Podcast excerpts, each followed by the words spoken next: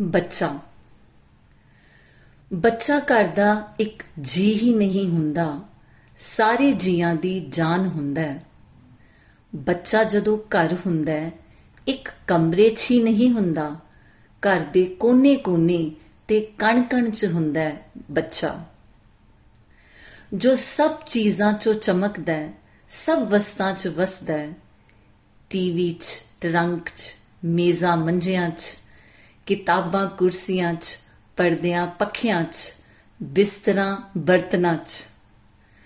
ਬੱਚੇ ਨਾਲ ਘਰ ਸਾਹ ਲੈਂਦਾ ਹੈ, ਕੰਧਾਂ ਧੜਕਦੀਆਂ ਛੱਤਾਂ ਛਣਕਦੀਆਂ ਤੇ ਖਿੜਕੀਆਂ ਹੱਸਦੀਆਂ ਬੱਚੇ ਨਾਲ ਘਰ ਸਾਹ ਲੈਂਦਾ ਹੈ, ਕੰਧਾਂ ਧੜਕਦੀਆਂ ਛੱਤਾਂ ਛਣਕਦੀਆਂ ਤੇ ਖਿੜਕੀਆਂ ਹੱਸਦੀਆਂ ਬੱਚਾ ਜਦੋਂ ਬਿਮਾਰ ਹੁੰਦਾ ਹੈ, ਪੂਰਾ ਘਰ ਬਿਮਾਰ ਹੁੰਦਾ ਹੈ।